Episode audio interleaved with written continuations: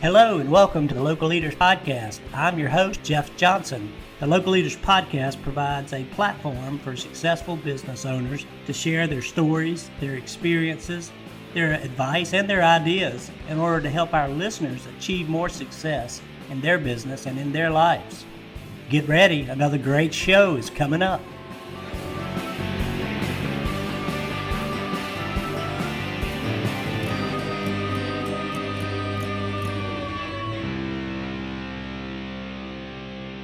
Hey, good morning, everyone. This is Jeff Johnson. I'm your host of the Local Leaders Podcast. and want to welcome you to another uh, wonderful edition, and, and we're just thrilled to today uh, to be able to talk to Sean Gafner.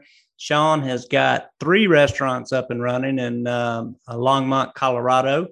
Um, the primary one that we we initially started talking with Sean about was the Roost. He's also got uh, Jefe's Taco and Tequila and Smoking Bowls, and uh, he's going to give us a little hint about a number four that's coming uh, coming in the pipeline. So, welcome to the show today, Sean. Thanks for being here.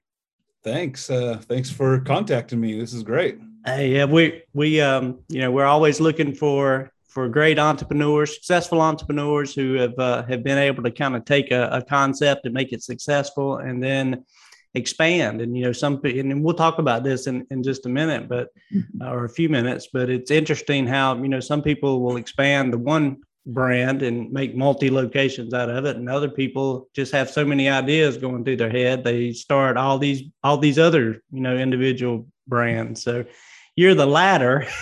in that in that conversation. But uh, hey, I want to stop talking and give you a few minutes to to maybe share the story of um, uh, you know usually we we talk about just just the one restaurant, the Roost, but I'd love to just kind of hear your evolution.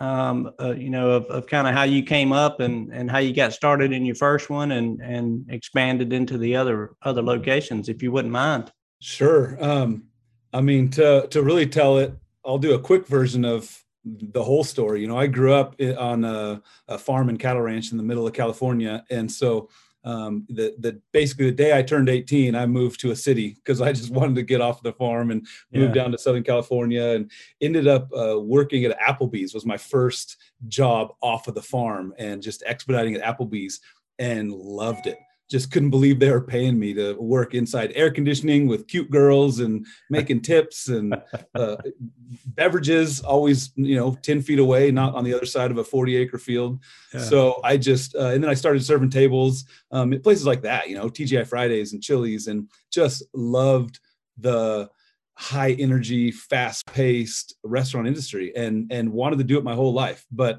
didn't want to you know be a 45 year old server just kind of doing this the same thing you know the rest of my life. Not i mean there's people that love that and that's great but i wanted to you know see how far i could take it. And a friend of my mom's recommended culinary school which i had never heard of. So uh, when i was i think 19 or yeah 19 i uh, signed up to go tour golden state culinary institute up in i was up around sacramento area at this time.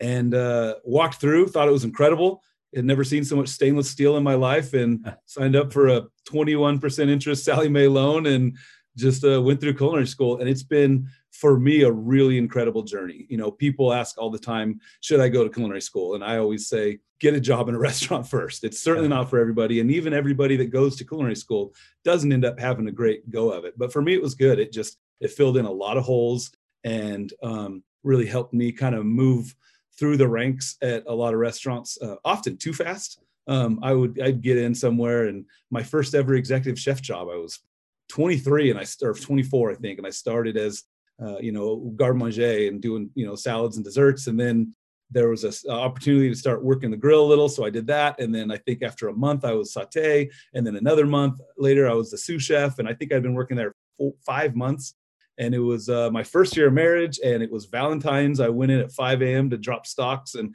get ready for service and was supposed to be off by 5 p.m and had um, which was silly young chefs thinking they're gonna be off at five o'clock on yeah. valentine's day downtown sacramento but uh, that and we had valentine's plans you know first year of marriage and then uh, my executive chef never showed up so i ended up being there till about 3 3.30 in the morning oh, gosh. Um, that day so uh, i remember get, getting home at 4 in the morning and my wife just sleeping on the couch with the, I think there was a straw and a bottle of red wine.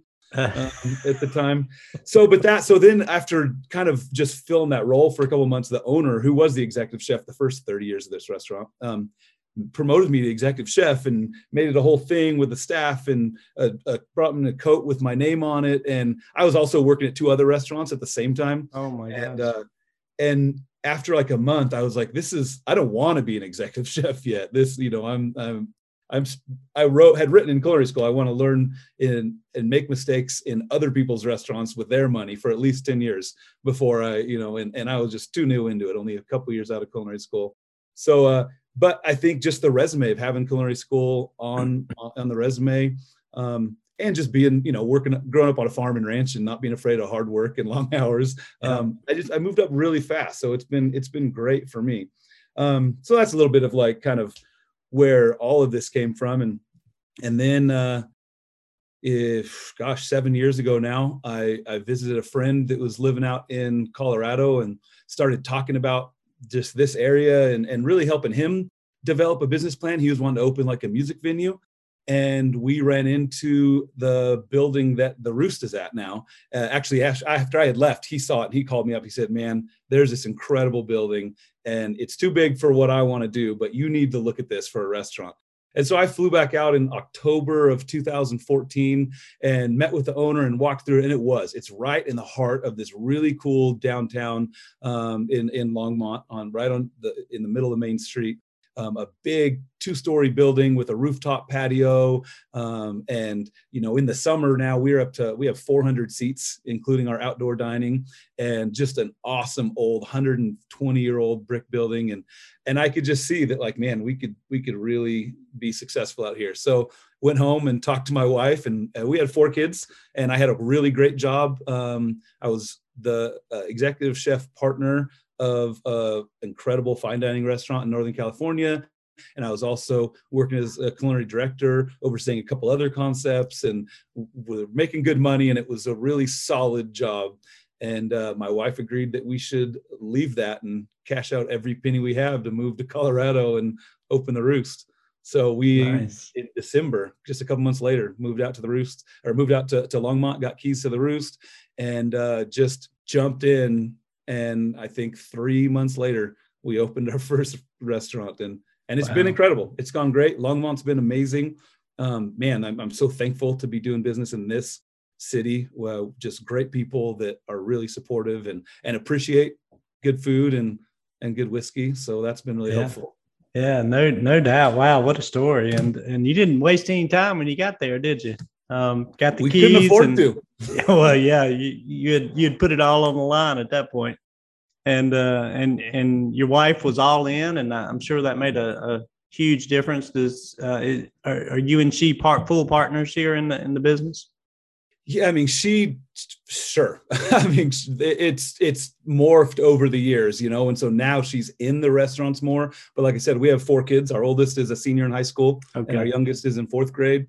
And so, um, but she also, you know, she's got that hard work ethic and um, you know which it took us through our 20s uh, we got married young. We were like i think 22 and 21 and um, and uh, we even talked about it like after we were married about a year you know do we want to wait to have kids or should we just start having kids while we're broke and get them out of the house and then maybe we'll have a little more money um, you know in 20 years when they start leaving we can enjoy our free time. So we kind of yeah. went with that one and started have so through our 20s, she was at home taking care of kids and um and which meant I was always working, you know, at least three jobs. Um, yeah. I don't think I ever had less than three jobs for 15 years. Um, because that's just what it is in restaurants, trying to make it work. And um, and so just that work ethic of her, you know, I'm going to take care of the kids. You go work, and so supportive that like there would be times, you know, I'd have my one day off a week, and she'd be like, "You sure you shouldn't be at the restaurant?" So I don't know how much of that was, you know, she she wanted me to, you know, be out of the house, or how much it was her just trying to overly, and that's not true. And she's just trying to overly support, you know, us and yeah. what we were working towards. And so um, it was really amazing because being able to commit the amount of times it takes, you know, it takes a, a lot of time to you know be a chef and become a chef and and learn all you have to learn and and you know go up through the ranks and and so there's to not have the pressure of like man i'm really letting my wife down by not being home and helping with the kids. You know, we had a, a just we're both committed to like let's go for it. Let's yeah. hammer down and um, so yeah, she's been amazing. And now now she went she put herself through the um, Institute of Design or something through uh, New York Art Institute, I think it was. And so she like is like the designer for the restaurants and um, and she also yeah she's do does all kinds of things. She does uh, I think this hat I'm wearing a Jefe's hat. All of our merchandise we do tons of hats and shirts and all that stuff. She you know she does all that and so she's really involved now. But yeah. it, it's growing every year, and she's enjoying that. And as the kids are older, and and now our, our kids are working the restaurants too, which is great. Yeah, yeah, it's nice to have uh, nice to have some indentured labor that you, you can pull in and, and get some help out of. Well, that's that's awesome, and and it just goes to show the importance of of your partner, whether it be your wife or your business partner or whomever. All of you kind of being on the same page and the same wavelength, and have the same goals in mind, and can support each other. Um, I want to ask you about when you know when you when you started the Roost. This was your first your thing uh, or you guys thing. And um, so, any significant challenges there that that kind of slapped you in the face that you hadn't expected uh, when you got in? I don't know if there are at that time any that I wasn't expecting, having been in the restaurant industry for 18 years, I think at that point. Um, yeah. um, but there were definitely significant challenges. Uh, you know, I mean, just like I said, you know, we had to open. We, I think, between uh, cashing out a couple um, like 401ks and what we had in the savings account and everything, I think we had $42,000 that we scraped together to move out here that we had to cover moving costs, living without a salary for four months, uh, three and a half months. Um, and uh, and then just you know scraping together money to open the restaurant. And so uh, we we came to opening day. I think we had six cents, cents in our uh, personal banking account the day we oh opened the roost. so we knew it it had to make it. It had to work. Um, and then just so then just you know getting funding for nobody wants to give a restaurant money. Right. um, and so uh, even just getting creative with that we we ended up opening the roost doing all the construction. We knocked down walls. We changed like where the entrance was. We took out a bar. We did we did a lot. And um, all in was we spent two hundred twenty thousand dollars, which is insane for what we did. But we were in there swinging sledgehammers, you know, all day, every day. Um, just did everything we could with ourselves and our friends, and paying a general contractor under the table just to sign off on something we did, and um, mm-hmm. and so we we had to get really creative. You know, we um, we had some family that lent us a little bit of money and we found this uh, it's called colorado enterprise fund which is a really awesome company that helps startups. Colorado is a great state um, as far as supporting startup businesses. A lot of the great ones have come out of this um, you know a, a, lot of concepts people are familiar with came from colorado and i see why now. Um, there are a lot of state funded grants and um, and loans that you know you can't get a traditional loan but like colorado enterprise fund i think they gave us $30000 um, and then another really helpful tool that I've talked to some other people as they've been opening their first restaurants um, is like a lease to own type of company. We use a company called North Star Leasing, and where I sent them, you know, I, I filled out my what I needed for equipment and uh, FF&E, you know, fixtures, furniture, and equipment, mm-hmm. and it, I think it came to about thirty-five thousand dollars. Then, and so they basically they purchase it for you, they own it, you make payments over two years and then your last payment you buy it off them and so for them it's they've got the collateral um, so it's fairly secured for their investors um, and so that's really helpful i think for restaurants especially uh, the first you know few years of you you've got to show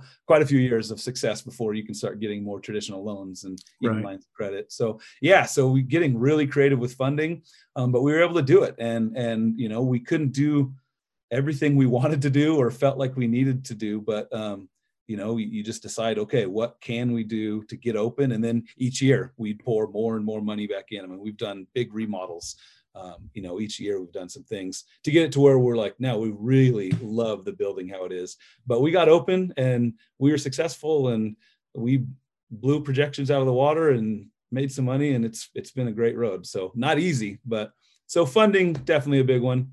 Yeah, yeah, that that is that is usually the you know the entrepreneurial entrepreneurial entrepreneurs um, hardest part of getting started is is trying to scrape together those funds and and find a way to to make it happen. And I was going to say, but you kind of covered it eloquently, that um, creativity is the key uh, when it comes, you know, to you know even things, you know, the leases on buildings, and you know, there's a lot of landlords out there today with with lots of spaces and uh, you can get super creative with uh, your in your negotiations to try to find a way to get yourself in, mm-hmm. um, because you know, of course, you got equipment, and I'm glad you mentioned North Star Leasing. I'm not familiar with them, um, so I'm gonna, I'm gonna check that out as well because I'm sure some other folks would would like to to know more about that opportunity. Um, and I know there's others out there, but um, you know, you just got to you got to be creative. You got to really want it, and um, you got to go out there and put it all on the line to make it happen uh, which you guys did. So, so tell me now. You ran so so you guys ran the Roost for how many years before you opened um, Taco and Tequila Bar? We opened the Roost uh, March twenty first, two thousand fifteen, and we opened Jefe's three blocks down the road, um, April eighth, two thousand sixteen. So a couple weeks after our one year anniversary. our we had hired our Jefe's team and started training them and they catered our roost one year anniversary party oh my god. That was the first night actually that like everybody kind of came together and we had some friends who had just opened a brewery in town that same year and so they let us just use their space for free and he- so jefe's brand new team before they opened catered the the party at that brewery for the roost and, and it was awesome. It was a ton of fun. Um, yeah. right about a week before all the real work started. Yeah you didn't you really didn't waste any time with um you know, basically 13 months between opening the first one to getting to the second one. And, and uh, let me backtrack a little bit. Tell me, tell me for the, our audience who, or the audience there in the area who maybe haven't been to the Roost yet, what the, what that concept's all about, and and uh, just a little about the restaurant itself. Yeah, totally. It's it's a casual American restaurant, um, but we source as much as we can locally. Um, one of my best friends, Clint Buckner, um, raises all of our beef, pork, and lamb for the restaurants, and his um, his ranch is just a couple miles from my house on the west side of Longmont over here. So we actually met about a year after I opened the Roost um, through motorcycles. Oh, yeah. we both ride dirt bikes, and then um, started talking about meat, and he he raises all like all organic fed. I mean, it's true free range grass, not just grass fed, but grass finished. Like it's really high quality product. It's actually um, some of his uh, beef, pork, and lamb is in some uh, Michelin starred restaurants in Colorado. And so we started talking about like, well, you know, I can't pay what they're paying. And so we just started talking about, well, if I buy a whole animal, so I just, I, I buy the whole cow, I use hundred percent of it and we divide it up between the restaurants. And so, um, you know because that's for them the biggest thing for smaller ranchers is you know utilizing all the product. Everybody wants your fillet in new york and ribeye. And so right. you know if i could use everything all the way to the tongue and the cheek and we've used everything um, then we could get it down to an affordable price and and be able to serve like that high quality uh, you know beef pork and lamb that again they're serving at some michelin star restaurants here and we're doing it in a $15 burger. Um, and you know so it's it's casual american uh, cuisine. We've got a, a couple bars, awesome rooftop, and so it's just been a it's been a great it's been a it's been casual food, but I really came up in um, all fine dining or even really you know upscale. The most casual place I worked was PF Chang's 20 years ago, right out of culinary school, which was pretty upscale in the area where I was, and it was a great experience learning to wok cook. I love that. Um, and so uh, yeah so it's it's casual american but we don't take any shortcuts because i don't know how to. I don't know how to use those things. Yeah. so we you know we've got a short rib sandwich that you know whatever $14 for a short rib sandwich it takes us three days to make because of starting with the stock and then braising the beef and then making the demi and uh, so it's it's we call it craft casual american. Like that. I like that. Craft casual. I'm gonna make a note of that one I may borrow that from you sometime. I'm sure I didn't coin it. That's awesome. And and um, Jefe's Taco and Tequila is pretty self-explanatory, and um, I'm sure you got some good top shelf liquor in there that uh, that your uh, patrons are enjoying. And um, gosh, I, I love those types of places. Now, tell me about Smoking Bowls. Um, when did so, it come along in the journey? Sure. So in the same way that you know the um, the first year of the Roost, we saw that we had two taco um, dishes on our menu, and those were two of our top sellers. And so uh, it made it, that helped um, you know, a little market research for opening the next place and being like, hey, Longmont wants some tacos. Um, in the same way, both the Roost and Jefes, um, for years, any every, every bowl we did, we have a, a like a ahi poke bowl at the Roost and a burrito bowl at Jefes, and and bowl food was just really growing, and um, and so we found this uh, building that we just loved. And it used to be a bakery so it's this incredible kitchen. It's like 70% kitchen and 30% um, dining in the front. And so we we knew we really wanted to be in that building and um, we could use the space for uh, prep for the other restaurants. And um, we ended up actually creating building a pretty awesome pastry kitchen back there and hiring this really great pastry chef. And she makes all everything like all the ice cream for all the restaurants and all the desserts and everything. So so we really wanted that kitchen. So we created this little fast casual concept called smoking bowls which is all things bowls rice bowls and noodle bowls and salads and even a bowl of cheese fries just because they're delicious. And um, and so we created the concept to get that space and we love this concept. Um, it's it opened in august of 2019 and then early 2020 we had to close it for the first time and then it was closed for four months and then we opened it. I think we were open another four or five months before we had to close again and for another four months. And so it had a it's been rough and so now in the, the third time of closing it um at, you know because of the pandemic obviously right. i mean in this this third time of opening it we opened in april 2021 and we decided just to like really kind of downshift and we just do lunch right now it was seven days a week 11 a.m to 9 p.m and now it's we're just doing lunch five days a week and keeping the team small you know everybody in the country is dealing with staffing right now and mm-hmm. and so you know we we have 173 staff between all wow. Of the restaurants but a 100 of them are at the roost and so you know even as we'd get applications um, we would fill needs at Jefes and the Roost and the bigger restaurants where that felt like a more immediate need um, right. than smoking bowls, which is a much smaller concept. And so now it's, I mean, we have this kitchen manager, this guy who's been cooking with me for I think five years now. He's worked at all the restaurants and he's he's um, running the kitchen 90% just by himself right now. My wife, you know, she runs the front three days a week, and we have a couple other great people that help, but just kept that staff really small for now. Um, but it's been great. We love it. It's all of my all of my managers. We have a total of 13 managers between the restaurants, and they all say that their favorite food is smoking bowls. Oh, so really? we love it, but it's it's had a hard go of it so far. Um, but you know what? It's paying for itself, and it's paying for a really great pastry kitchen. And we were able to by doing that, we we uh, t- combined between the Roost and Jefes, the um, I think it was 2019, we did like $50,000 in dessert sales.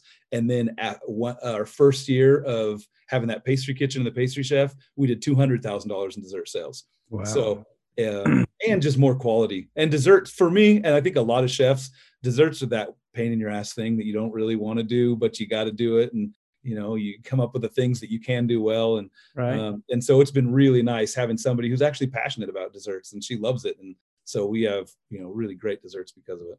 Well, that's that that's awesome. I mean, when you open up, you know, a, a concept that, uh, and and then you get hit with the pandemic, of course, that's gonna, you know, that's gonna really be a setback and and make it make it a lot more challenging. And but but you guys didn't really open it for the restaurant's sake. You opened it kind of almost like a, um, I want I almost say ghost kitchen kind of thing. And um, but you know, you've got the you got the the pastry kitchen out of it and you're supporting all your other locations. And um, and that's fantastic that that it worked out like that.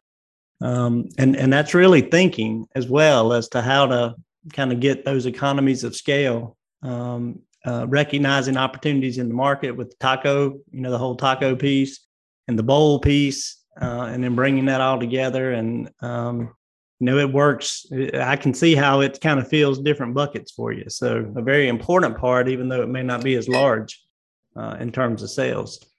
So now you're on number four. You're you know you were telling me earlier you you guys were tearing down ceiling last night. So yeah. any chance you can give us a sneak peek at what's coming sure. or is it is it still a trade secret no way. I don't, you know what? I'm not one of those chefs. Literally, people ask me all the time for, you know, is there any way you could, you know, kind of tell me that recipe? I'm like, email me. I'll email you every recipe I have. It's it's not the recipes. Our recipes are great. Our food is delicious, but that's not what makes a place successful. You know, it's it's your people, it's the experience you have, it's the way you feel when you go there. Um, and so yeah, I'm not. I'm definitely not one of those uh, guys that that keeps any secrets. Um, what I have, I'm happy to share. So. Uh, honestly, even as as early as the roost, um, with all the concepts, it starts with the building. I feel like the building really tells me what the what it wants the concept to be. You know, obviously the concept has to make sense in the target market and all of that. But the Roost is this 120 year old brick building, and we added a bunch of reclaimed wood and old rust and made this like just really cool American restaurant. And then Jefe's um, it was just a small, uh, smaller, long, narrow building, and I, with an open kitchen. We opened it up a little bit more even, and I'm like, man, this would be a cool like taco shop. And um, and so like I said, with bowls, you know, that small front area, it's like you know we mm-hmm. could do a cool little fast casual concept here. And so this one, it actually used to be an Outback Steakhouse. It's over. I live close by it, and so I saw it close um, during the pandemic. I think a bunch of Outbacks across the country closed, and so this local one, you know, they sold the building and it was sitting there empty for a while. So I just started asking about it, and um, you know, we had we obviously we just reopened in spring, uh, opened the restaurants in spring of uh, 2020, and it was a few months after that, and and things were going well. But coming into 2020, before the first time we had to close down um, because of COVID, I had been building towards a team of directors, and we had I've just got I've got incredible people that are managing for me, and um, a lot of them have been with me. I have I think I have I don't know 20 people that helped us open the roost six and a half years ago that still work for us. Mm-hmm. And so, um, you know, my GM had been with me for five years, or she had been the GM, I think, for, for five years. And so coming into 2020, we were planning on uh, opening a fourth thing. Um, and so we, I had built um, a team of directors. I have three now: a beverage director who oversees all three of the bars, uh, the beverage programs. I have a culinary director who um, oversees all of three kitchen managers, and then a director of operations who is the uh, Alicia has been our GM um, since the beginning of the Roost. And so, and so she's just like our director of operations, uh, overseeing all of the GMs. So we have this like we're just primed and ready to open something well. And we have leads that are ready to become managers and assistant managers that are ready to become general managers. And we just, we've got great people in the pipe. And so, um, aside from the fact that like my passion is really creating concepts. It's also developing leaders. I've always been really interested in leadership and and obviously it starts with just you know and still i think forever you know it's it's developing our own leadership. But um, i love also just you know developing young leaders that are it, have a passion for the industry and um, mm-hmm. could learn a lot from things that that i've learned the last 20 years. And so we've just got the people. So i started looking around and ended up walking through the outback building and I've wanted, I actually, I want to do a second Jefe's right now. Like I want to do a second or a third of um, concepts that are already working great, and that would be easy. But this building just, it, it, it that's not what it wanted to be. Um, over in this part of Longmont, it just needs this um, kind of incredible experience. This this building wants to be, um, and so we're going to be a tiki restaurant and bar. And so you know, incredible rum drinks um, is a third of it great food, a lot of seafood, which, you know, as a fine dining chef in California, so much of what I did and what I always have loved the most is seafood. Mm-hmm. And so um, we're gonna, you know, 70% of our menu will be seafood, but we'll also, you got to keep it approachable. You always have that fourth person at the table that's just wants a burger. So we'll have right. a great burger. We'll have a steak, you know, some great chicken dishes, but uh, lots of seafood. So you know with tiki it's one third of it's the great food one third of it's the great fun tiki cocktails and one third of it is just the experience the the escapism um, that you know is what where tiki came from. And so um, we're going to take this big old 6500 square foot outback and cover the entire roof with thatch um, you know, a big thatch roof and just make it a huge tiki hut. Um, I, it's the first concept that i've ever had to have a shipbuilder I met with a shipbuilder yesterday who's uh, may or may not be building me a pirate ship.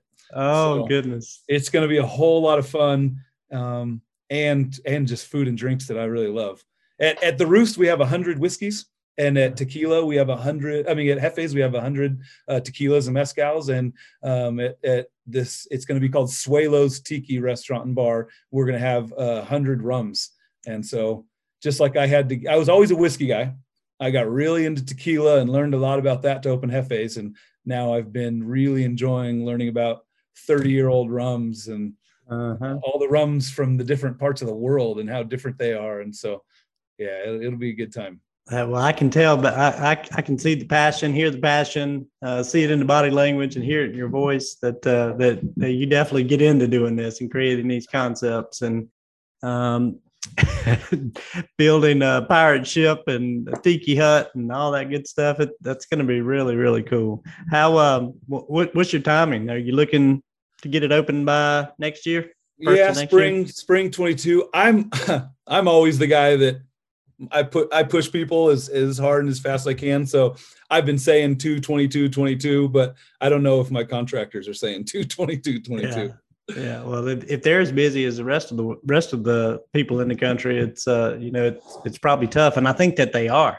Oh yeah. Um, so uh, once again, you're going to be back facing um, facing you know staffing challenges that that the whole industry, you know, as as a whole, we've been facing uh, since since Corona. A couple of problems or a couple of challenges. Staffing's been one, um, food prices and food shortages. So, you know, how let, let me let me backtrack to food pricing um, for what you know what your costs have have looked like. How are you dealing with the cost increases? Are you having to raise prices? Um, kind of what's what's been your solution to to try to keep things on the right track? Yeah. I mean, you hit the nail on the head earlier when you talked about it just takes creativity.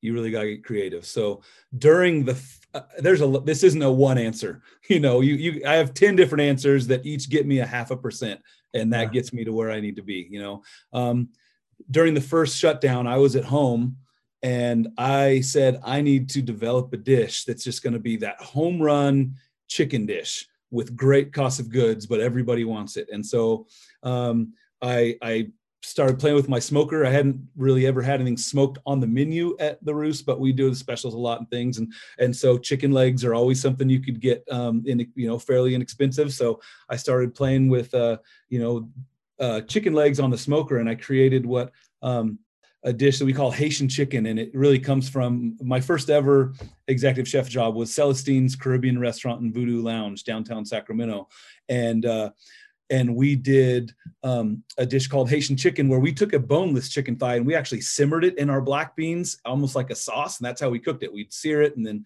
add the the our Caribbean black beans with the peppers and the onions and the garlic and spices, and we we'd finish the simmering the chicken thigh in that, and then we served it with a really ref- so that was kind of spicy, and then we served it with a really refreshing tomato, cucumber, and avocado salad and white rice, and um, so I I kind of did the same thing, but with a smoked chicken leg, so it could be a large, you know. Um, you know people i want people to see it walking through the dining room and be like "What yeah. is that and so i ordered these big skillets that came on these big um, wooden trays and we we we cover the whole thing with black beans and then put a scoop of white rice and the chicken smoked chicken leg and the tomato cucumber avocado salad and put cilantro over it. So it's vibrant in color. It smells smoky going through the restaurant and it's on a big huge platter. And every time you set it in front of somebody they go holy moly. I didn't realize i ordered that much and i sell it for $16 and good food cost just say that. Yeah. and so i knew like that was one thing. We need some home runs and as as much as food cost is going to go up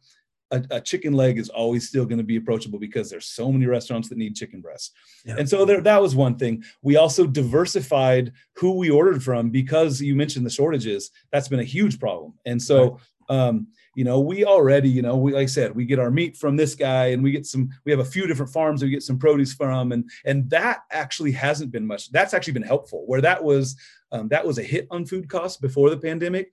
It hasn't fluctuated as much um, the local the local products haven't fluctuated as much as you know some of the things we have to get from the bigger companies. And so with the bigger companies we went from um, just using one for a majority of things like uh, our compostables and you know dry good things uh, to now we have three of them. And so not only keeping them on their toes and making sure they're serving us um, it's when we have a shortage we can get some we have two other options to get things from. So right. we, we kind of split up who we give. I mean we between all the restaurants we spend millions of dollars a year on food and so we've we've split that up um, kind of diversified who we're shop purchasing from that's been really helpful um, and they don't like that obviously you know the big guy that was getting all of our business for those things before started, you know, trying to say, well, you know, we may not be able to deliver to you as often and this and that. And I'm like, you will. I've been with you for six years. You'll be fine. But I'm also going to purchase some from here because you've shorted me the last two times I've ordered such and such product. Right. So those are those are two big things. Getting creative with the menu, finding things that are affordable and reliable, and creating a delicious dish around that that you can sell a ton of. Yeah, those those are probably the top two ones for me. Well, I, I really like that, and I appreciate you sharing that idea um, about being creative because it got me thinking. Um, and and this question is totally off off beat from what we're from what I initially was was going to ask you about. But there's so many concepts out there that that have a you know a sticky menu, and that's kind of what I call it. And that, that is the same menu; it never changes. They make you know 25 items or whatever it might be, and and it's that way for years. What, what's your thought on that? Is is that a good thing? Um, and maybe from a cost and, and efficiency standpoint, maybe it is, but doesn't it get stale? I'm not going to say it's a it's a bad thing. I think for some concepts, um, you know, I just talked about the Outbacks closing, not to throw them under the bus, but I didn't see them change much the last 40 years, and I really loved them in the 90s. Um, but I don't know, uh, you know, maybe a little change would have done them some good. Yeah. Um, but for us, we change our menu um, every fall and every spring, slightly though. But all of our restaurants we do this, um, and that's just for for a little bit of seasonality. You know, um, I'm not going to have I, I, I'm not going to have heirloom tomatoes and summer squash on my winter menu, but I sure want it on my summer menu because that right. stuff sells itself. And so what we do is, you know, we look at our product mix and the few bottom performing appetizers, a couple entrees, a couple we call handheld, so salads, taco, I mean burgers, tacos, burritos. Um, we we take the bottom performers and we replace them with something else. You know, maybe we've something we've been doing as a special that's worked really well, or um, or some of the things we just change a little bit. You know, sometimes it's just a small change. We have it's just called the roost steak. It's our our one um, our currently our well anyway, it's one of our main like just steak entrees. And in the summer, it's got summer squash, and in the winter, it might have uh, some hard seared Brussels sprouts. And so just kind of small changes, but that also allows us to. Um, when we need to say, you know what? I mean, I just I mentioned a fifteen dollar burger, and I remember coming out saying, I'm not going to have a fifteen dollar burger. I see all these places, you know, I, you can't charge more than thirteen dollars for a burger and fries, no matter how good it is. And we raised it 50 cents a year and now we're at $15 for a burger and it's a great burger it's like i said it's local grass-fed free range beef from right here and and you can buy it for $22 at some other restaurants in the state um, but for us we can still do it at, at 15 bucks and so um, just raising a couple things a half dollar you know one, once or twice a year is is really helpful where needed and getting rid of the bottom performers because we have a our menu's not huge. And so we can't have anything that's taking up space and, and our kitchen is definitely not huge. Our kitchens are uh, real small. And so we can't have things sitting on the cook's line that aren't you know being utilized. Yeah, so yeah so for us it's really important. Every basically every october we do like a false winter menu and then every uh april sometimes we go out it's usually like may we do kind of a spring summer menu. Um, and that's been really helpful for us.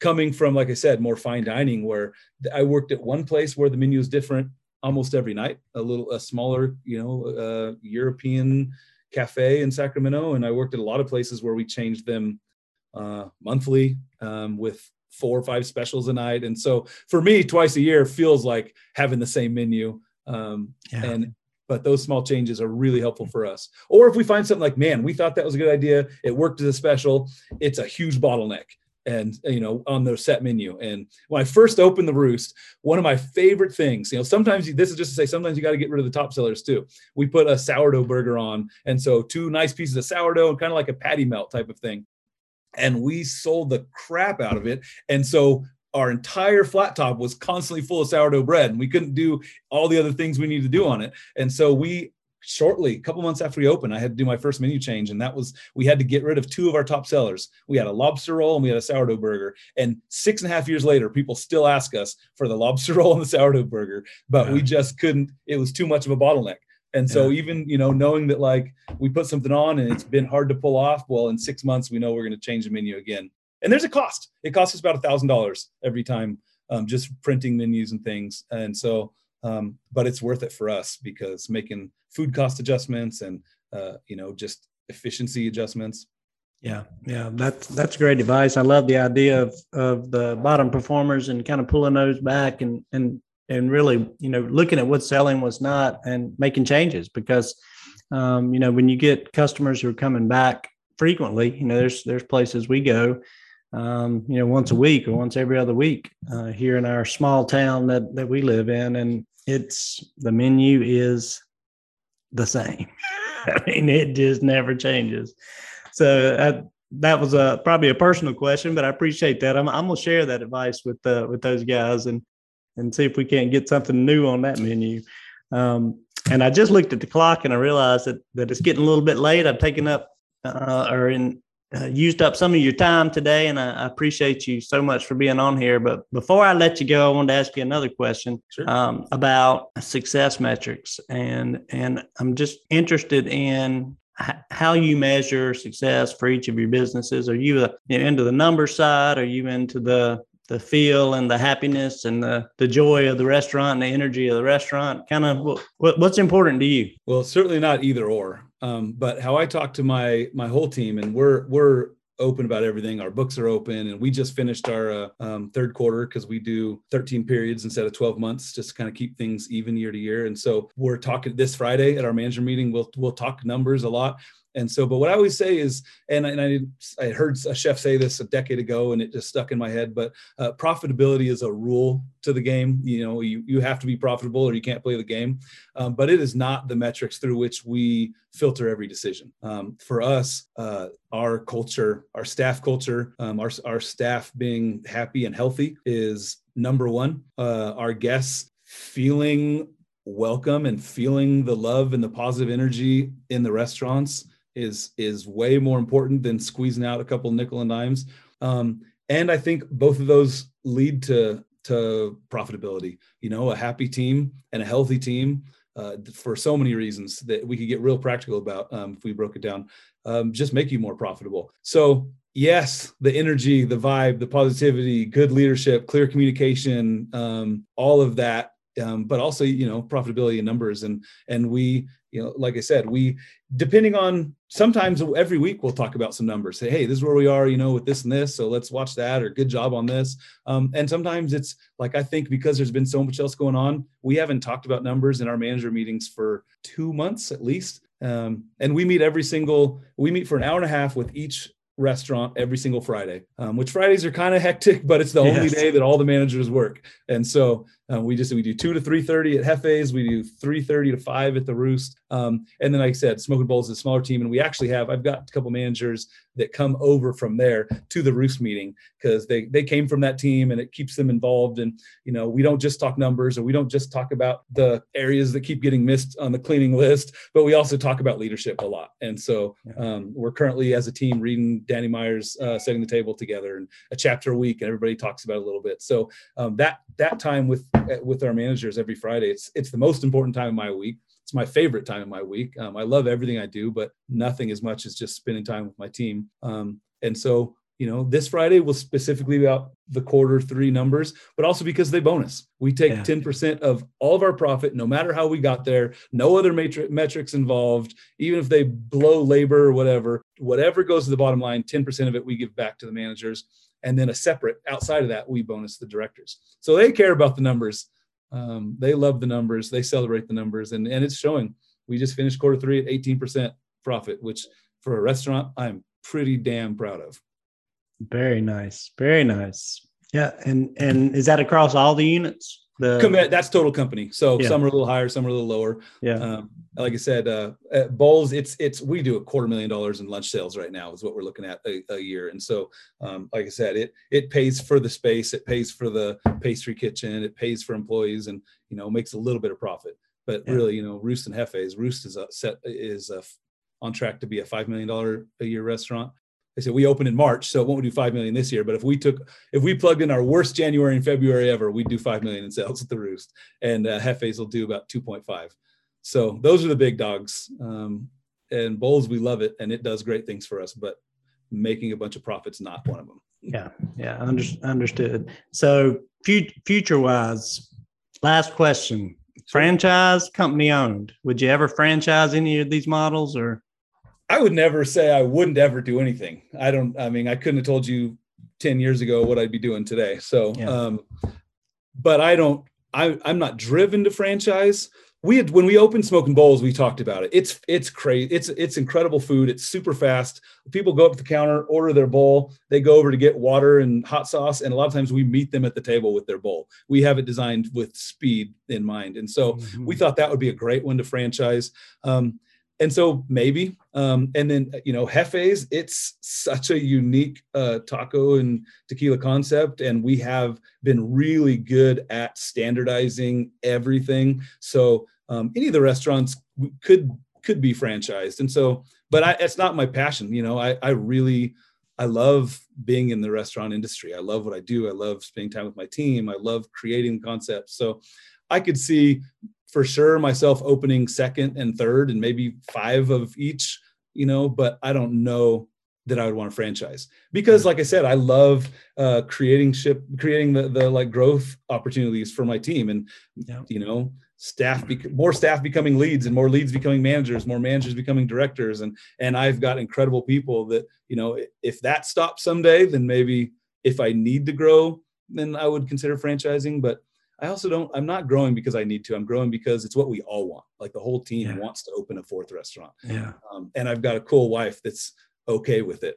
that's, that's awesome. that's, a, that's a great story. And, and thank you so much for sharing all that you have already uh, on our show today with our listeners and, and with me. Um, I, as always, I learn a great deal every time I, I, get an opportunity to talk to someone like yourself who has, uh, has been there and done that and, and created you know all this success and your leadership programs and and your focus on your employees and and all that is is very well received um, and something that is needed in this industry uh, that hasn't always existed and and still doesn't in some places. So um, the fact that you've got a, a happy healthy uh, group of people who have opportunity uh, i think is is what it's all about. And mm-hmm. it seems like that's what it's all about for you as well. So anyway, I thank you. And and just as a reminder to all our, our listeners on here, um, if you're in Longmont, Colorado, or anywhere near, we've got a, a multitude of of eating and drinking opportunities for you in Longmont um, with uh, with our friend Sean Gafner here. We've got Jefe's Taco and Tequila. We've got the Roost. We've got Smoking Bowls, and soon to come, soon to come. Let's see if I got it right. Uh oh, I lost my note. Ah, there it is. Suelo's Tiki. Suelo's Tiki. Bar. Yeah, there you go. With the, you know, it might even have a pirate ship hanging out of the top of it. So who knows? but it was a pleasure meeting you, Sean. I, I, I, really do thank you for being here and, and appreciate your time and your your knowledge. Thank you so much. Sure, it's good talking to you too. I appreciate the phone call. Yes, sir. And all of our listeners, thank you for joining us for another uh, episode of the Local Leaders Podcast. I'm your host, Jeff Johnson, and we look forward to seeing you on our next episode. Thank you for joining us for another episode of the Local Leaders Podcast. You can find us at www.jeffzpodcast.com or jeffcjohnson.com. And don't forget to follow us on Instagram, Twitter, Facebook, LinkedIn, and YouTube. Thanks again for listening, and be sure to come back every Monday and Wednesday for our next episode.